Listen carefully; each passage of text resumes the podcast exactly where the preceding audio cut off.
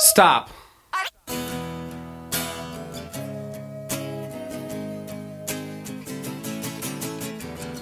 Welcome to This is the Pits with Chelsea and Michael. I'm Chelsea.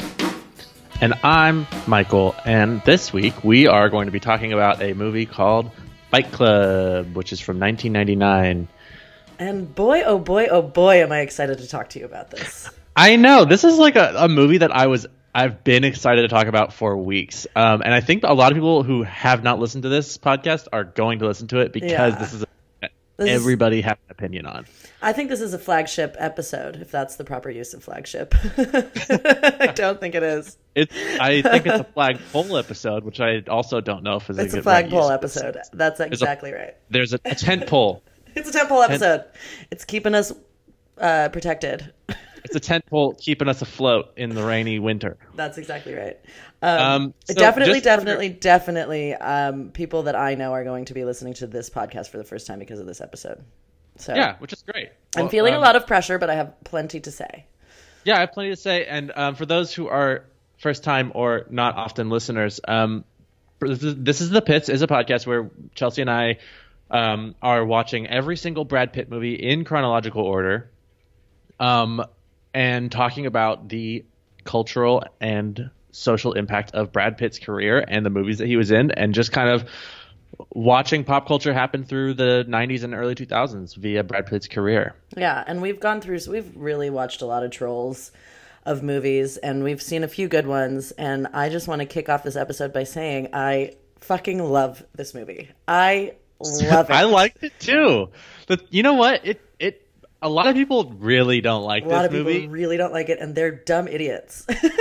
You know what?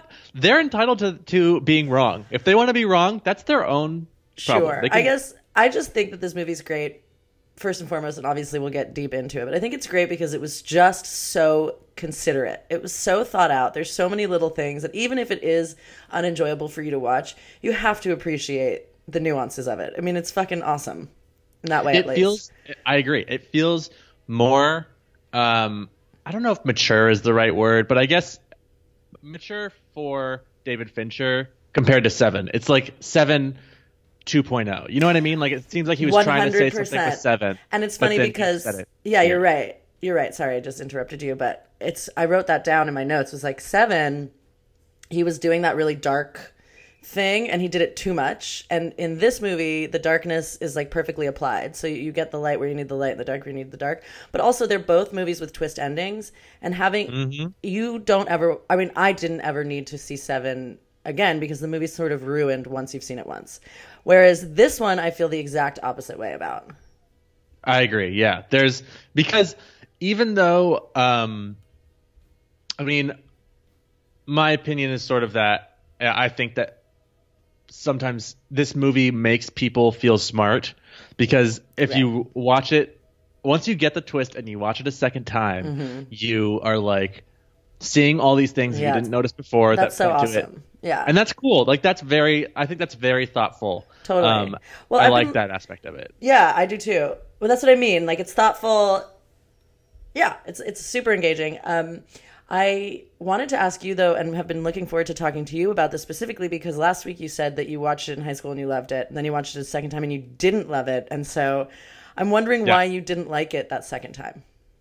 Ah, well, um, I think that the second time that I watched it, I was uh, just coming out, first of all. Um, Mm, and so I was very anti hyper masculinity. Like, I thought masculinity was stupid. I mean, and in a lot of ways it is. I think max- masculinity can be toxic. Um, but that's what I felt like watching this, watching that movie the second time when I was, you know, 19 or 20 or something. I just was like, like, oh, this is for people who are annoying, like people who like think that they have something that they need to prove, like for people who are like nihilists, but also like women haters and Right. you know, like just toxic masculinity left and right, like people who are insecure because they're not masculine enough, Yeah.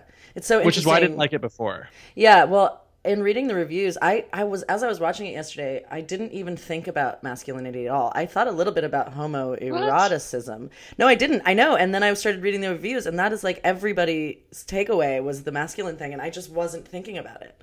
Which No way. It's riddled with. I mean, I, masculine- I one hundred percent, totally, a million times, yes. I just didn't. It wasn't one of the things that I clocked, and it's funny because every other person clocked it. Yeah, I mean, I might be thick in the skull. That's the. Um, that, I don't know. That's the thing that I just was so fixated on. Even this, watching it this time, I went in with a tried to go in with an open mind, and I still, Mm-hmm. Yeah. I, I have thoughts, which we'll get into, like my theories um, about what this movie is saying about masculinity later. Yeah. Um, but we're not here just to talk about reviews and just to talk about our opinion of masculinity in this movie in general. Um, we should talk about the world in which this movie came out, oh, great. um, 1999. So fascinating to me is the Uh-huh. year in which this movie came out because there's a few events that happened in 1999 that are um, fitting to the sort of nihilist, destructive nature of this movie, which is. Uh, first of all, Columbine happened that year, which was the th- that was the OG school shooting before they happened every day of the week. Yeah. Um, that one was like uh, shocking and put the world on its ass, and um, it's kind of difficult to think about how far we've come from that, and we've just backslid and backslid and backslid. But then also, this movie was made and released on the eve of Y2K. Do you remember Y2K? Like the fucking don't. mania of the destruction of the world. You're too much of a tiny I- child. I remember that it was happening, but I didn't. I was not really aware of how much people were losing their minds. I mean, People were losing their minds. And the whole because thing, my dad was the kind of person who would always be like, "People are freaking out, but everything." Like the news would be playing it, and in the news they'd be like, "Everything is falling apart." My dad would look at me and be like, "No, it's not." so Well, the thing, I the never whole, really the whole there. scare of the Y2K thing was that at 2000s they thought that the computers around the world would reset because they they would go to zero zero, which is such bullshit. As if we're on one master computer, but it was like, are the nuclear bombs gonna go off because they're all on computers, and like, are is the stock market gonna crash, and like, I just I bring that up specifically because it's funny because this movie is about you know the destruction of major financial institutions. And it came out in September on the eve of like that potentially happening in in the collective yeah. mind of our country. So Yep. I just thought that was like what great bang on timing considering how long it took to make this movie, which we'll get into shortly. Um, a few other little things is the euro was established that year. Oh, I didn't. I thought the euro was like eternal. Um, No I didn't know that way. ever needed The European. Union was was a pretty new thing. Um, Oh wow, I'm I'm very bad at history apparently. Yeah, you are a dumb bitch. Um, you call it like you see it, you know. yeah, you know, um, the average cost cost of gas was a dollar twenty two. Wouldn't it be nice Fuck your face. when we were That's- younger? Yeah, and then um, SpongeBob SquarePants premiered that year. Uh, R.I.P. Stephen Hillenburg. Yeah, R.I.P. Just man. died. And then, uh, just for reference on what was going on in Chelsea Lee's life, I was sitting at home watching Dawson's Creek every night and being in love with Pacey and wanting my life to be that. So I was living in a little Y2K Dawson's Creek Ally McBeal bubble. Well, that's lovely. I was. Uh, I was stealing divorced, so- cigarettes. You what? My parents were divorced, Oh. so that's what that's what I was doing at age six. Jeez. Anyway, I'm just kidding. I wasn't really. I, for the record, that didn't really like bother me that much. Anyway, um, so is that all for 1999? That was a Um, real downer of a comment by me, huh? Yeah, I have to tell you. Well, let's just really quickly just to complete the arc here, and we'll bring this back to masculinity too. Is that the the movie Okay. that won the Oscar in 2000 for best movie of the year was American Beauty In 2004 or in two, in 2000. 2000? The yeah, year 2000. for 1999. Oh, right, right, right. Oh, it was American Beauty. Well, interesting. Very interesting. Masculinity is a hot button topic in 1999. And as was twist endings. Twist endings were a new thing that people were doing. The Yeah. Sixth Sense came out when like in the 90s at some time, and then Seven had a twist ending. Mm-hmm. Uh, it's like twist endings were like big. It was like Yeah, It was like narration is out. Yeah, but narration came back in a big yeah. way in this movie, and it did a great fucking job. That is how you Yeah. do narration. Yeah, that was good. Like I forgot that it had narration. just Exactly right. I said that. I was I thought that this movie did not have narration. So a few little flagship moments for this podcast and this movie Okay. is um, we've been in a major slump of Brad Pitt's acting for quite some time. Good God, can we? I mean, I, I don't want to give any more airtime to Meet Joe Black or Any Devil of the- yeah. any of the other bullshit that he was doing. But this one, he he's back. I thought he was back in a big way.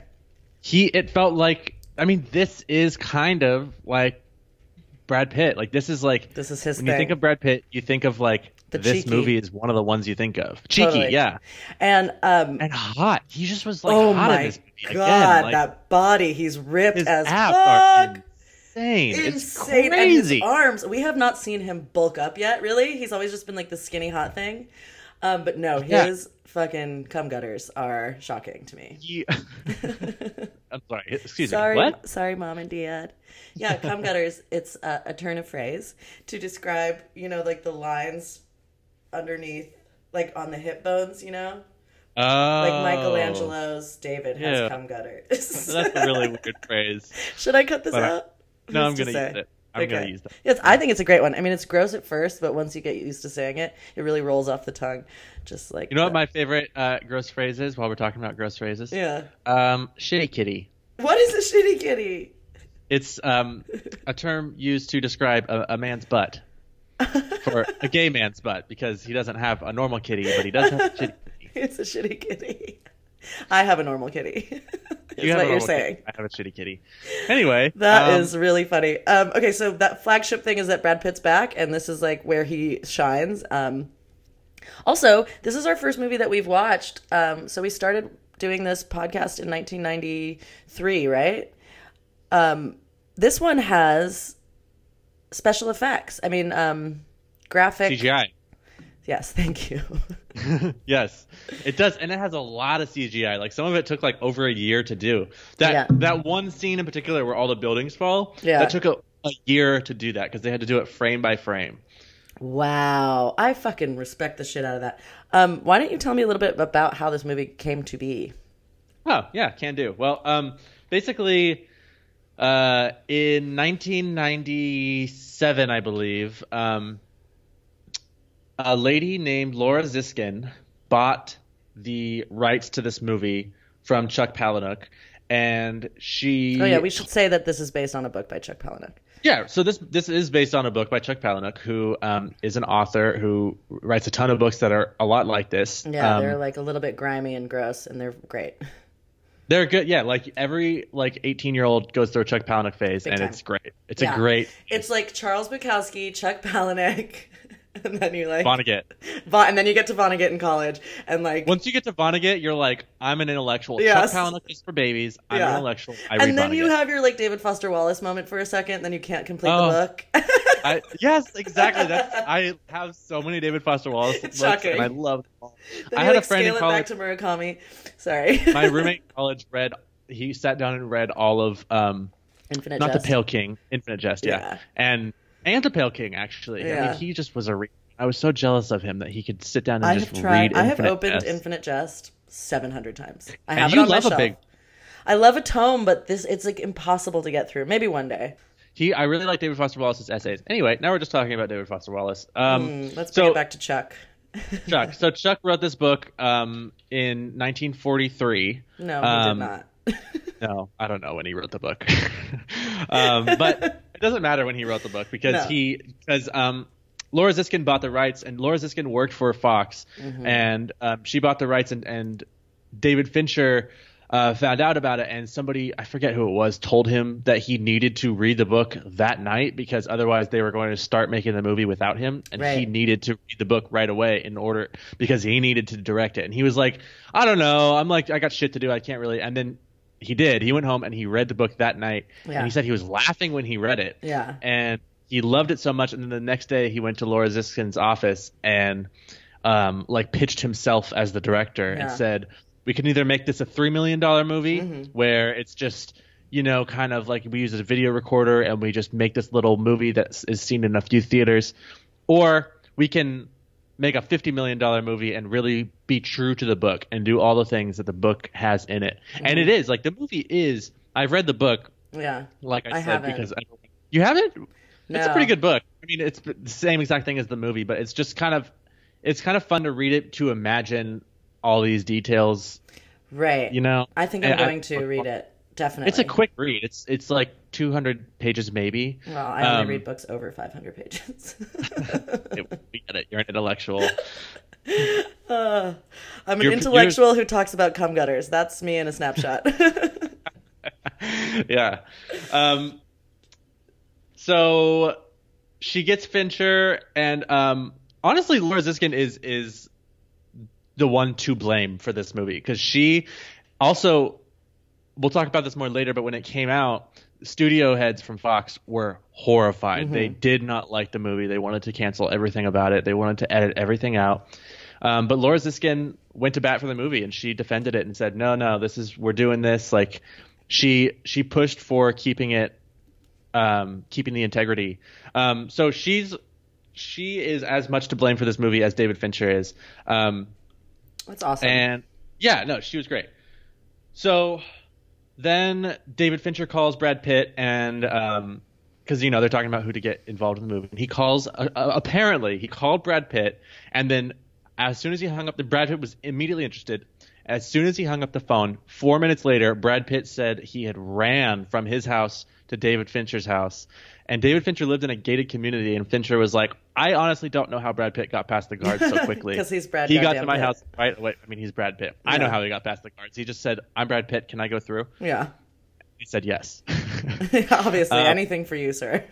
yeah, whatever, Brad Pitt. I mean, I would say yes. I would be like, uh, what, "Fire me. I don't care. I'll care." tell you what, at this time in his life when he's ripped like that, we've had a few discussions about whether or not we do him. And, like, let me tell you, this is by far his sexiest. That's He's psychotic. peaking.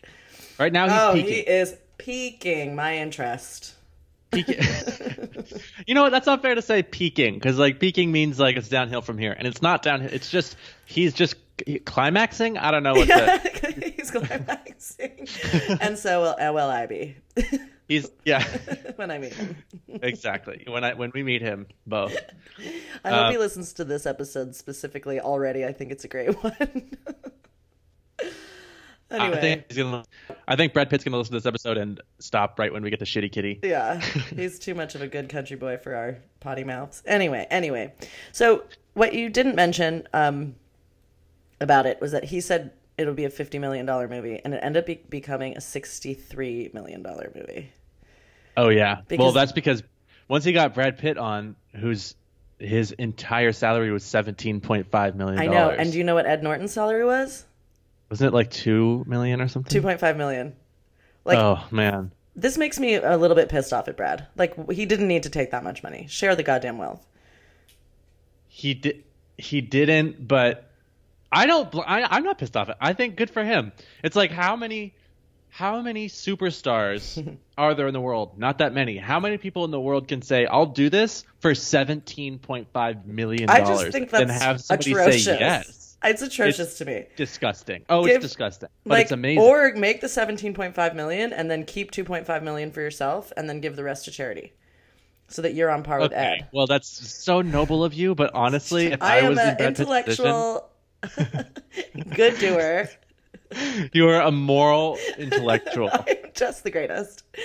Um, but any, another reason why it was so expensive is because they constructed 72 physical sets. Jesus fuck. 72 for two hour movies. I didn't know that. That's yeah, crazy. wild and crazy. But another reason why it's another point towards the film is that, like, I just love the the balls of using all of that CGI in that time and then building 72 practical sets. It's just like awesome.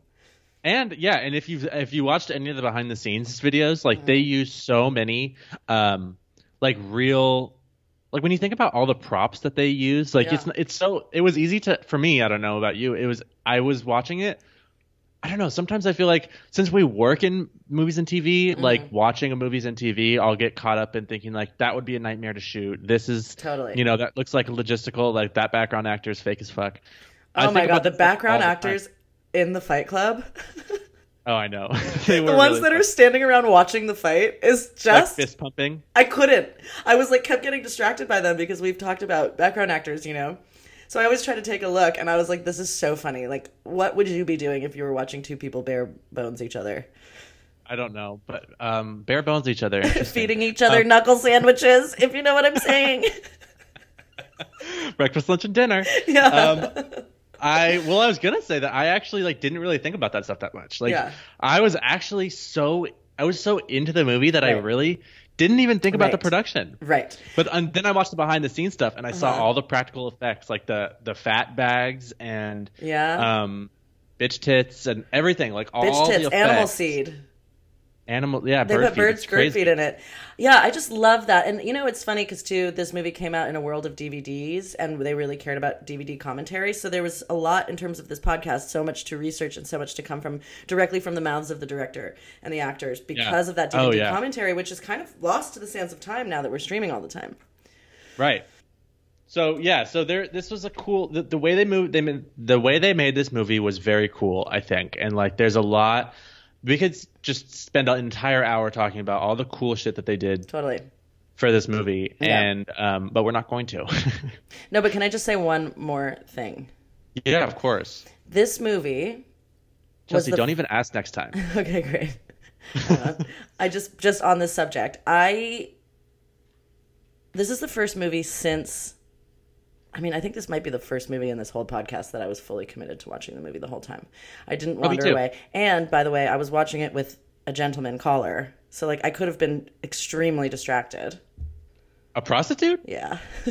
brought about my old standby over to watch my Club with me. That's Um, a very pretty woman of you. Yeah. Well, um, I'm really painting a beautiful portrait of myself this episode. My point is, I was sitting with a fella that I could have been kissing, but I was watching the movie. Yeah. you know? Well, I mean, honestly, this movie makes me just think men are trash. It's so interesting that you would say that.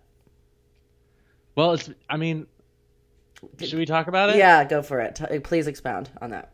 just because I think that you know when you watch this movie the, for the first time, you sort of just watch it for what it is. It's just this weird like psychological thriller where shit happens weird. The second time you watch it, as a man, Right. I'm I I think guys especially identify with the like nihilistic like oh I'm a man I need to preserve my I need to tap into my natural masculinity and do all these masculine things like Yeah. I like. Is There's that so, the case? so much Do you have movie. you felt that way?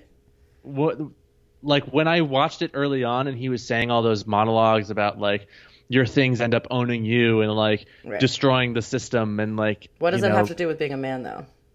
I'm not asking that with any judgment in my voice. I'm just curious Yeah. why the nihilism thing is particularly masculine and not feminine. I think in in a lot of ways it's just because it, it's this movie's about um like castration and like it it glorifies like um doing masculine shit like you don't like you don't want to cry into bitch tits. His name is bitch tits. You don't want to cry into bitch tits. You want to fight. Like fighting is better than crying and like Right, there You you, go. Yeah. you want to like do all these like we have to fight like we are you have to preserve like everything that we work for is really meaningless because you know we we're taught that we have to work we have to work you don't have to do any of that. All we have to do is just be true to ourselves and fight. You know what i mean? It's like this weird Yeah.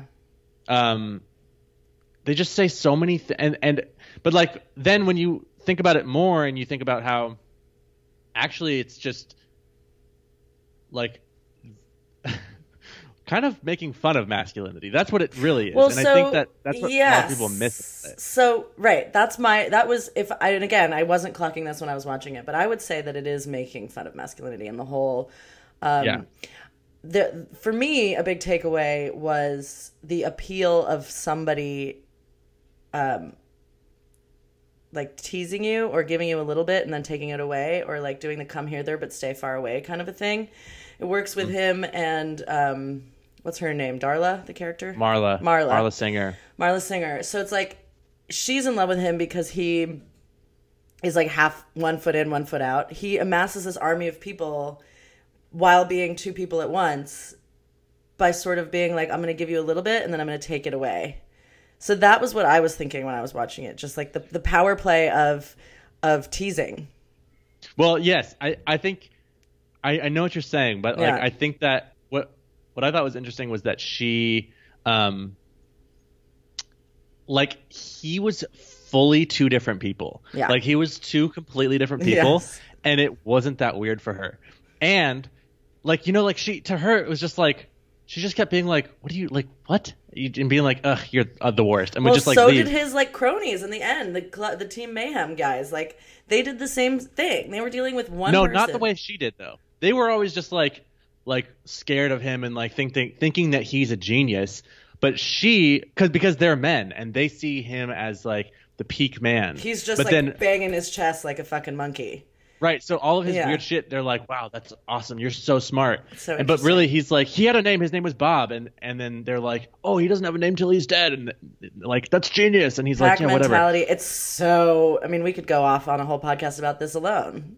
Yeah, but then her, she's like, ugh, men are trash. Like this is what she's come to expect from men is like this weird two faced mentality of like non-committal, and he's so Exactly. obsessed with himself. Exactly. And having and dating in this generation and the game that we're we're taught is to play the fucking game. And the game is don't care too much, care just enough.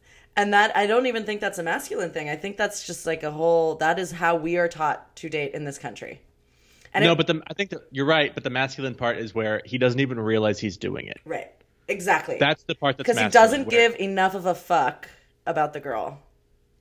and the girl sees it happening, but it's not that new of a concept to her. She's like, ugh, whatever. This Just is another annoying. guy, right? Another Right, just dick. another guy. And meanwhile, he's like got this whole thing where he's like, I got split personalities. I'm starting a fight club.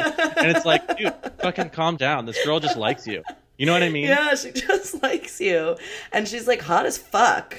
She's so hot. Yeah, she's so No fucking movie hot. in the history I wrote that in my notes. Yeah. she's hot. as- She's so cool in this. She's so cool, and the way she smokes, and no movie's ever made me want to smoke more. And I'm was- like, yep. between her and Brad, I'm like, goddamn, and the guy on my couch, and the prostitute on my couch, I'm like, damn. Um, it's so funny.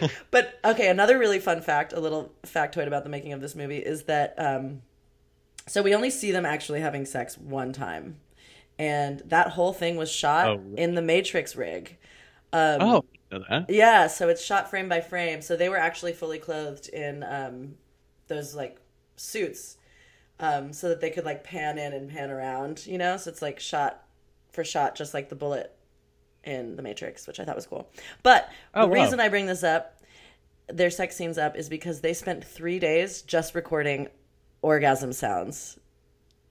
Just the two of What? them standing in a fucking VO booth, coming at each other for three days. That is so funny and so weird. How awkward. How awkward. Yeah. Movies are so weird. Movies are so I was just weird. watching.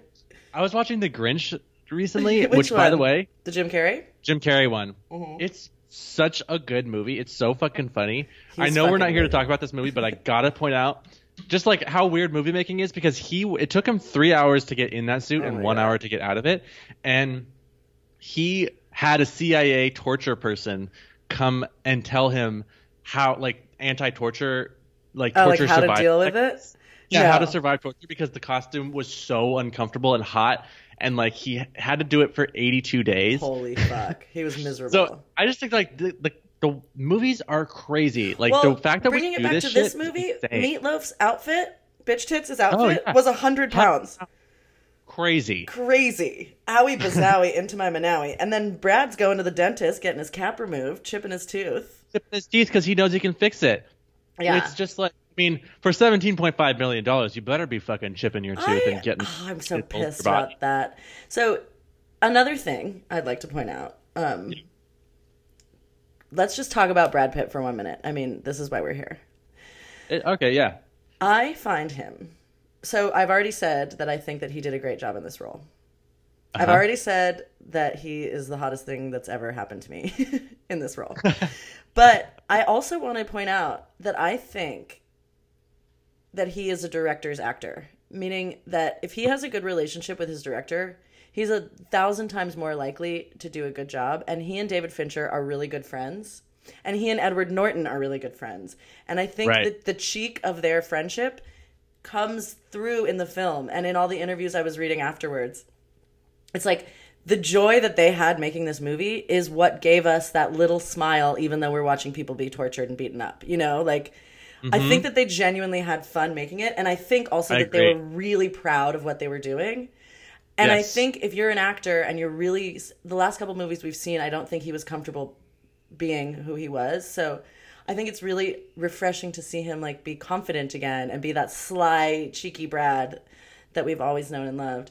Um, so yeah, I just was really I happy agree. to say And that. he was, I mean, he a wasn't doing an accent. Thank God. He's going to be doing one next week.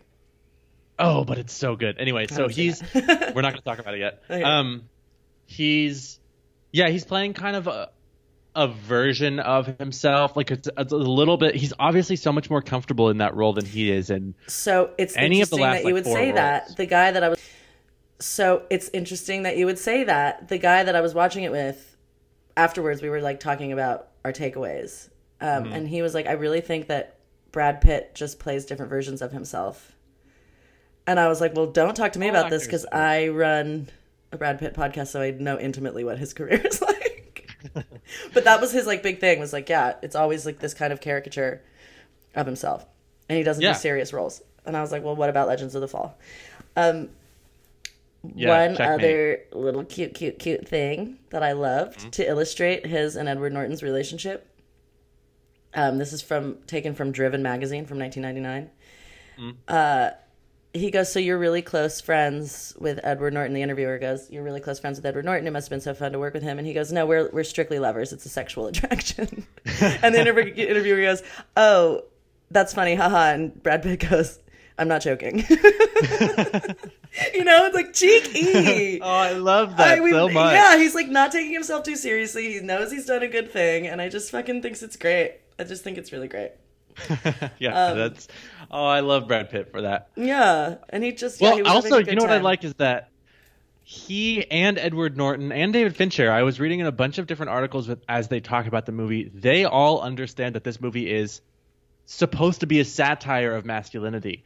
And the thing that bugs me about the thing that bugs me about like people who like Fight Club, it's like Rick and Morty fans. Some Rick and Morty fans are like, I like the show. I Mm. It's love Rick and Morty. show, fucking great, Rick and really Morty brilliant. fans are obnoxious motherfuckers. and same Yeah. with Fight Club. It's like Fight Club, honestly, it's a pretty good movie because it actually is a satire and critique on masculinity. Yeah. But people who are big fans of Fight Club and have Fight Club posters in their rooms, Jesus, I dude, judge you. Come I'm like, the you fuck down off your ledge, man.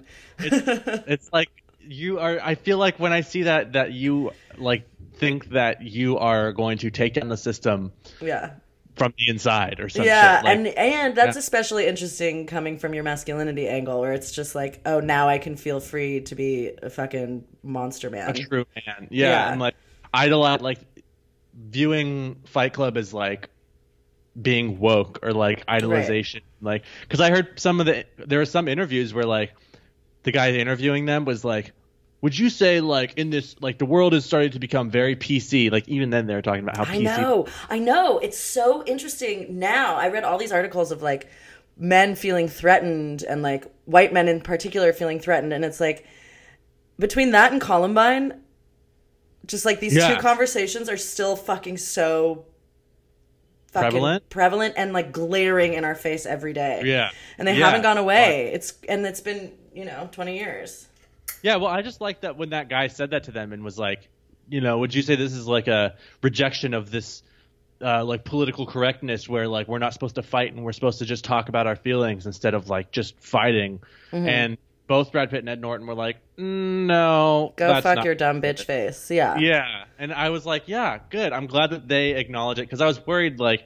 1999, Brad Pitt dates 20 year olds. I don't know what he's Yeah. going to say about this. Totally, and he's said a lot of dumb shit in his life. And he and I- also there were a couple uh, articles I read where he did say a bunch of dumb shit, and I didn't write it down um, because I had so much to talk about. And so much. so much because now he's like, I mean, the amount it's like too much information. Um, yeah. But yeah, so it's funny because this movie is polarizing. A lot of people really, really didn't like it when it came out. Totally. Um, th- I watched an interview with them where they were talking about its premiere at the Venice Film Festival, which was the 1st play where it played. And he said he, Brad and Edward Norton were in the theater with like a bunch. They all thought they thought that everybody was going to be like 25, but it was like old Italian women. and they, he's like he looked over and saw the head of the film festival like cover his mouth and like cringe. And Oh, yeah. and Brad Pitt and Edward Norton thought it was so funny that they were sitting in an, in a theater that's quiet, filled with little Italian women, laughing hysterically throughout the whole movie. Which I'm And- like, I love their humor. so. I And know. they, they were like, it kept make, they, they said it kept making them laugh harder. Yeah, I love. giggles. They I really, know. It's been so. It was so fun to do research. Watching the movie was great, but also doing research for this movie was great because I love their relationship. Oh, and oh, me too. They're such they have they're such like boy lovers. It's Yeah. the best. Um, I was uh also I saw that part of that festival was when Marla Singer says the line, um, "I haven't been fucked like that since I was in grade school." Yeah.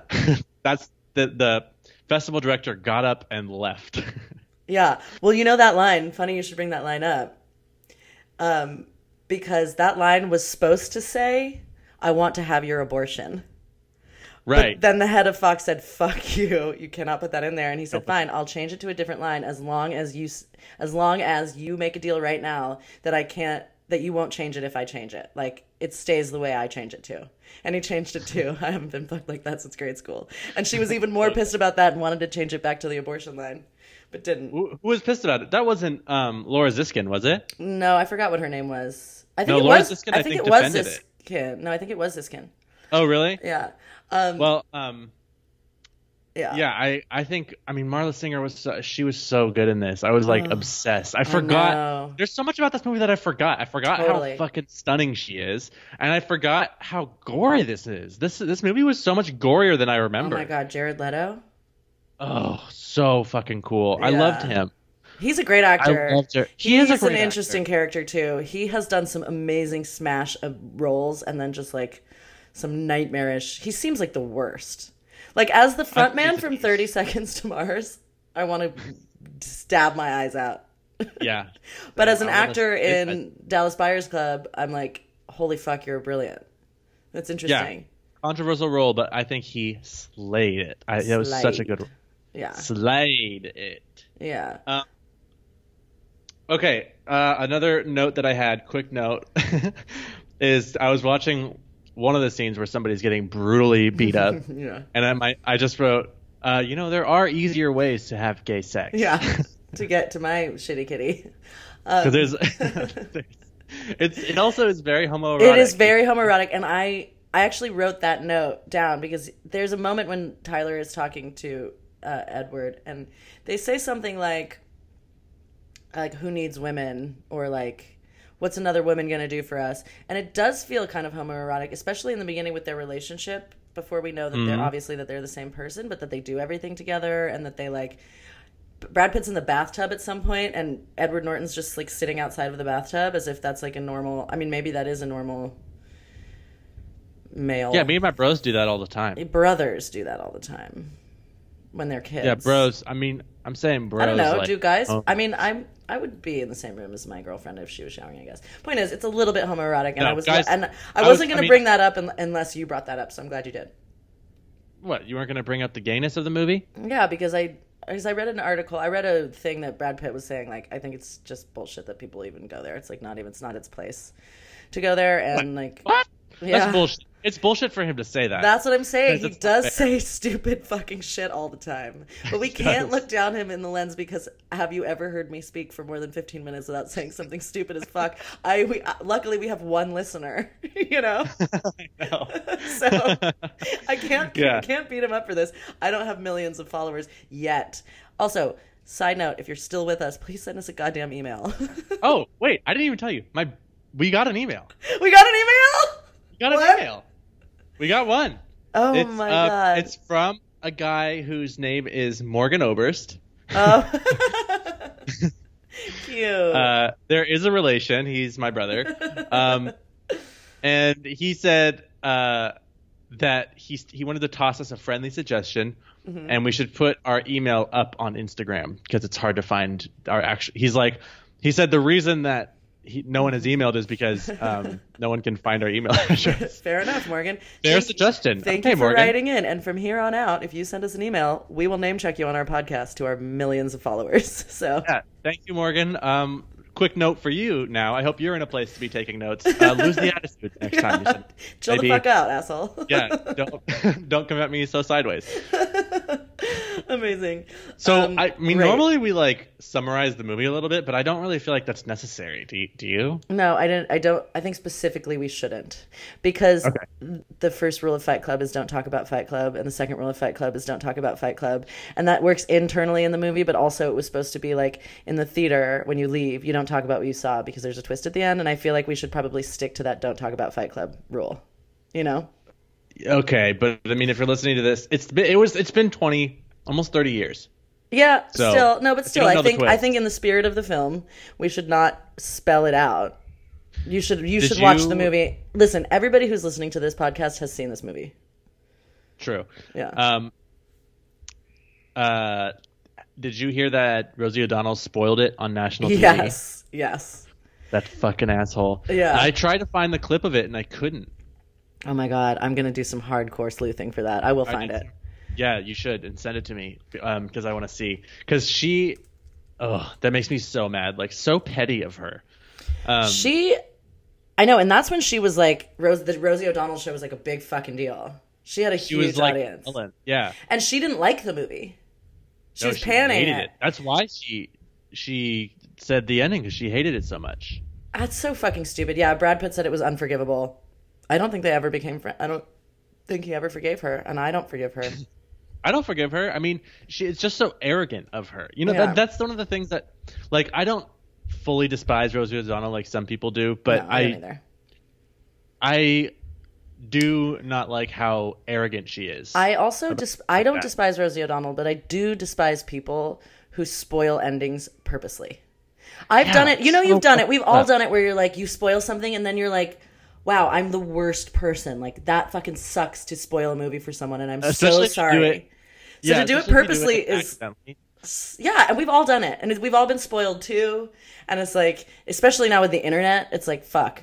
If you watch hard. Game I of can't even Thrones, go. I can't even go. Yeah, I was just gonna say, can't even Yeah. go on the internet when Game of Thrones is Yeah. happening because it'll get spoiled for me. Or sports. Like, Yeah. if I wanted to watch, if I want to watch a basketball game, but I can't watch it till later, I like can't go on the internet or anything because it's just everyone will be talking about it. Totally. Exactly. So, but to do that purposely is just like such a dick move. Makes me really dislike her.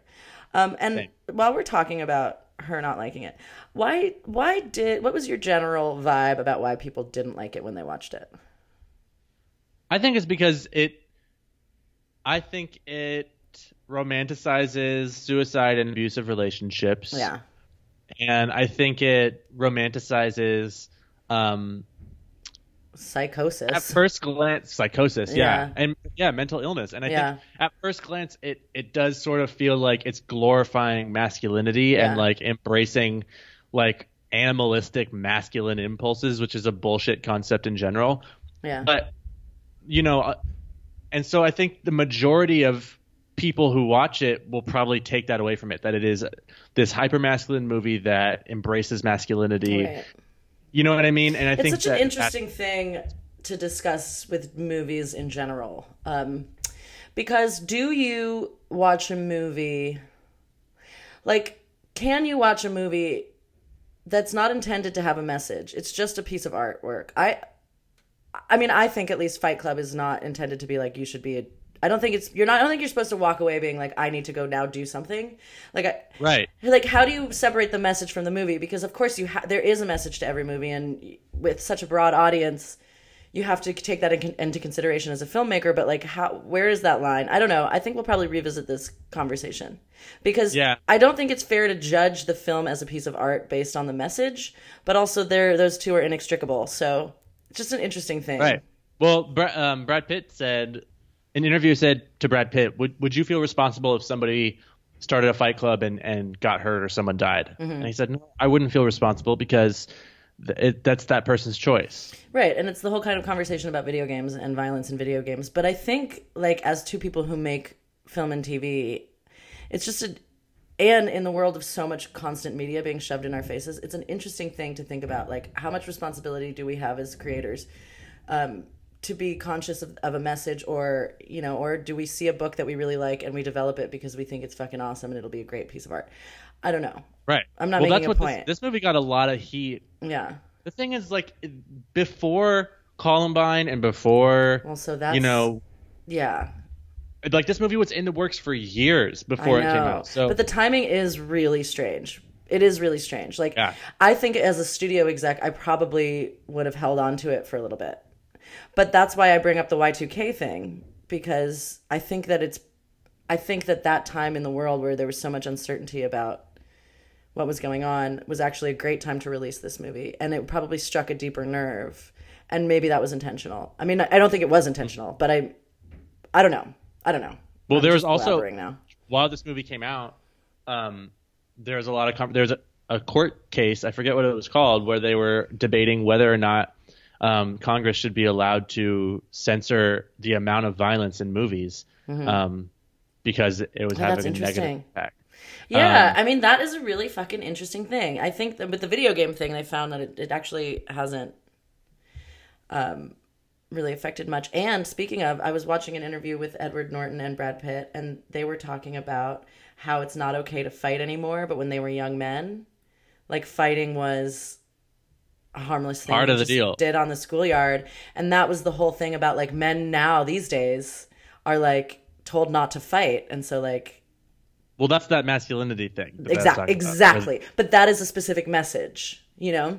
Right. And that's Yeah. so that and then that makes this movie more important when suddenly you talk about like whether or not you like this movie, the fact that it still is something that we can have a conversation about, Totally. that everybody has an opinion about, and that it's still kind of relevant. It's says a lot about the movie. You know what I mean? It is. Yes, I do know exactly what you mean. And I think this is a great segue into ratings because I want to get through the ratings of the world so that we can get into our ratings. Because I have some points. Right. So movie. we can talk about general reception too. Just like it wasn't received well when it first came out. How much did But it what end were up the making? critics? What? How much did it end up making in the box office after? I'll just tell you that I'll I'll tell you the numbers, and then you can tell me what the critics said. Okay. Um, so, like we said before, the total budget for the movie was sixty-three million dollars. Yeah. Its opening weekend, it did $11 million. Oh, Jesus Christ! Fuck Yeah. me. Yeah. Wowzer, Manowzer, that hurts my hand and in my heart. Not good. Yeah. Yeah, it's bad news bears. Its total domestic gross was thirty-seven million before Jesus. it stopped being in theaters. Oh so my god. that's bad. And then its world gross was a hundred million. But like, so they made their money back worldwide. Big whoop. If you don't make at least half your money back on your opening weekend, people are gonna be pissed. Yeah, but you know So- what? Its world, its lifetime gross is probably shocking. It's significantly higher. Yeah. As of 2009, just their DVD sales alone, not including Blu-ray, their DVD sales alone were 34 million dollars Yeah. in 2009. Fuck. So Fuck, fuck, They- fuck. And he had had issues with Fox before. Fincher had had issues with Fox before on Alien 3. And seven, he didn't. He was not happy with them on seven because they were trying to change everything on that too. Yeah, and so then he goes, I'm going to make this movie. I'm going to fight for the, the fuck for it. And then I'm going to make you no money. Yeah, but it made it. It was. It's one of those movies that Fox now uses in their Of in course. their research because they say this is an example of a movie that did very poorly in the theaters but did very well in DVD sales. It became a classic. Yeah, it's because it's the kind of thing you want to watch over and over again. So you can It's a- see the yeah, it's a little rewatch things. movie. Because if you do Yeah. like this movie, I mean, I even want to watch it again because I know that Yeah, I I missed. totally I watch it know that's it's such a joy to watch this movie because you know that you have been considered. You know, The viewer, yeah, this is a movie for. yes, It's, a for fun movie you. to watch. It feels Yes, good to it is, watch. It is a movie made for you to enjoy. It's not a movie for a director to fucking masturbate on your face. You know. Thank God, because seven a little bit was. Yeah. Anyway, um, so ratings: IMDb eight point eight out of ten. Okay. Metacritic sixty six percent. Oh, that's kind of low. Yeah, seventy nine percent on Rotten Tomatoes. Okay. Ninety three percent on Google. Wow. And our favorite of all, Give it to me Entertainment. Weekly, gives Yeah. it a straight up D. Of Of course they saying do. Those things, fuckers. saying things like this. If with the game like mind bends, wait, with the game like mind bends, it lays on at the end. It means to suggest that anarchic destruction is not the answer to male rage. The fancy care lavished on repellent activities belies the avowal. If, as Fincher has said, this movie is supposed to be funny, then the joke's on us. D.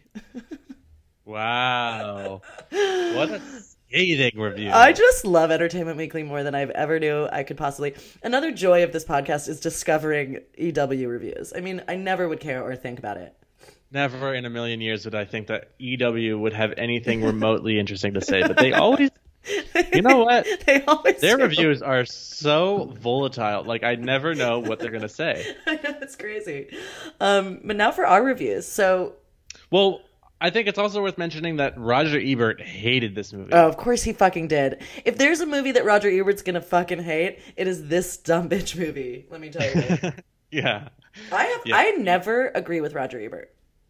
Almost so rarely. So rarely. I always appreciate what he has to say because it's a, I don't. I feel like he's just spewing big words at me, trying to make me think that he actually has anything interesting to say, and he really doesn't. Well, it does. I mean, I will say that he does make me see a perspective that I normally wouldn't have on a movie because it's so different from what I think. You know, normally So- I do look at the Ebert review, but I didn't look at it this year, this week. What did he say? I don't know. I just I just like skimmed like some things that said Roger Ebert hated it. Um, Well, that's fine. Anyway, let's do ours. okay, well, what's yours? Um. So Roger Ebert gave it a two out of four, by the way. okay. Yeah, that makes sense. This is He not- called it fascist. Yeah, that's a classic Ebert. yeah, That's a CE. yeah. um. So, what did I think? Are we going to start with the movie in general? I think yeah. I think we are. I want to give this movie a seven point eight. Okay. I was just gonna give it a flat eight. I think I might give it an eight point two. Oh, okay. Wow. I want to be. So yeah, it's, not a contest, Chelsea. No, I think it is an eight. I think it's an eight point. I think it's a seven point nine. I think it's in the late sevens to early eights, even eight, mid eight. I'm gonna give it an eight point five. Good God, can you just pick something? it's like I'm having a psychotic breakdown. It's like I'm two people. yeah. Hi, Chelsea. Nice to meet you. um, hey, go murder people for me. That's what I would do. Um, super okay. convincing. Super convincing stuff. eight point five. Final answer. Final answer? Final answer. Okay. um, because I really, really loved how considerate of the viewer it was. I really love. And when I'm looking at it, the way I'm rating this is first of all, I was completely engaged with it at all times. Yeah. I was laughing at people getting murdered, which I think, I mean, getting beaten up, which I think is a pretty impressive feat. And I think that um, as as an art as a piece of art, I think it was really well done, and I think it's one of those occasions where you really, really tell a director through a movie. And I appreciate Yeah. that. I like he owned Oh, yeah. that. He he made that thing for us and it wasn't just for him and I just appreciate that. If we lived in a post-apocalyptic world where we didn't know how to differentiate directors from one another and movies just came out and they had no names attached to it, and I watched Seven and Fight Club, Yeah. I would say I would be able to tell that the same person made those two movies. Right, and you'd see that one was like like was a, it's a step in the right way, and a step in the right direction. One Whereas is a yeah, one is he's a, grown up a little bit. He's gotten right. he's got he's able to get a little bit more money. Um, and he He's able to job. like fully. I feel like he just had more control over the story he was telling. yeah. Whether that be, that comes from him standing up to the studio, or whether it comes from him um, being able to uh, what do you call it? articulate what he's trying to say. Right. I think I really liked his vision. Oh, one little random other fun thing that I um, discovered was this is like completely sh- out of sync with the rest of the podcast, but when he's in the cave meeting the penguin and he Yeah. breathes out the steam from his mouth, Hmm? that is the same graphic steam from when Leonardo DiCaprio is drowning in the Titanic. They took literally took that steam. That's awesome. They recycled his breath and gave it to Edward Norton. I love that. what isn't that a great fact? Yeah, that's that's a good fact. Yeah. Um, I have another question for you, actually. Yeah. You might know. Yeah. Um, did MythBusters bust the myth that you could blow up your apartment from your refrigerator turning on? Probably. It sounds so familiar. I think they did. I'm pretty sure they did. I know Um, for a fact they did. They also busted the, the Titanic myth too. what Titanic myth? Well, that Jack didn't need to drown. He, there was enough room on that wood door. oh yeah. They actually made a replica of it. It was in the it was in the um, blueprint room forever. Anyway, um, so Brad Pitt's hair. Wait, I have to give. Oh, I gave my rating. It's Yeah, but do you want to explain Um, your rating? I'm sorry, I totally no, didn't I'm give fine. you the. I just No, it's talk more. you get. I mean, I've been, this whole hour I've been explaining my, yeah, my rating. fair enough. Fair enough. um, his hair. Oh, A. I mean, it's a. really? I would give it a yes. You I like would give that him spikies, a huh? Nine. Well, also he shaved his head at the end, and How- how, fucking hot was that? Michael, Michael, Michael, Michael, Michael, Michael, Michael, Michael. I wrote a note in all caps Yeah. that said, "Holy shit, he looks good with a shaved head. He has a perfectly shaved head." he does. I did love that shaved head. Ooh, I forgot about that. He I- has a very square head, Yeah. but like in a, but also soft. It's just yeah, it's great. Not a lump So, to be seen. the messy, spiky thing was. Yeah. It was like Yeah. So a little '90s, but he he was wearing a fucking red leather jacket. his, and I wonder how much say he had in that in his wardrobe because his wardrobe was fucking awesome throughout the whole thing. so good. I Such mean, a joy I to think- look at. I bet you that they gave him like a wardrobe rack, and they were like, "Put together your outfit from here." For sure. And then they just give some adjustments. But like for the it most seems part, like the kind of role he contributed a lot to, right? yes, it does. Yeah. Which always turns out best when he Yeah. can contribute. When he has a lot of freedom, Yeah. it turns out really good for him. Which so is another reason why he's a director's actor, and that if he's friends with the director, he usually has more freedom and he does a better job in his own clothes. Like, yeah, when he's comfortable. yeah, when he's comfortable. Um, so I, it's interesting that you called out the shaved head thing because I was gonna only judge him on the spikes, but he does look fucking great with no hair. Yes, he does. Which is why in Mr. and Mrs. Smith he was irresistible. Yeah, you know what? I think I'm right there with you. I know. I think. Yeah, I, th- I think he's an 8.5. I think I'm doing a solid 8.5. 8.5 is fair because um, the spiky hair thing is very 90s, but I just think that, that that look works really well, and it's such it's such a quintessential Brad Pitt look. That's why I'm sticking with my The nine. thing is, but like he was so hot in this movie, though, that like he could have been. Who cares about the hair? Yeah, Really, we should just change the hair conversation to how hot does he look? we can't now. We're too How? deep in it. No, of course. I'm just you know, but But like, yeah, that's it what is is a big the part of the fuckability scale here? The thing is, is it's, it's the same person. It's just his. I guess his body does change. He doesn't change as much as someone he like. He changed for this role. He got fucking ripped for this role, and apparently he's really ripped in Snatch, which is next week. Um, oh God. Um. Okay. So, uh, what about his acting? So his acting was really good. I was. thought I thought good. he was great in that role.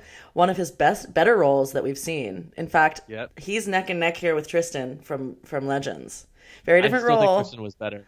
I forget what I gave it, but I would give it half a I, th- point I, th- I think that we gave Tristan tens. I think we did. I'll give him a. I'll give Brad Pitt a nine for this. Like he was. I'll give him a nine great. for this. Yeah, Actually, no. I want to give him an eight and a half.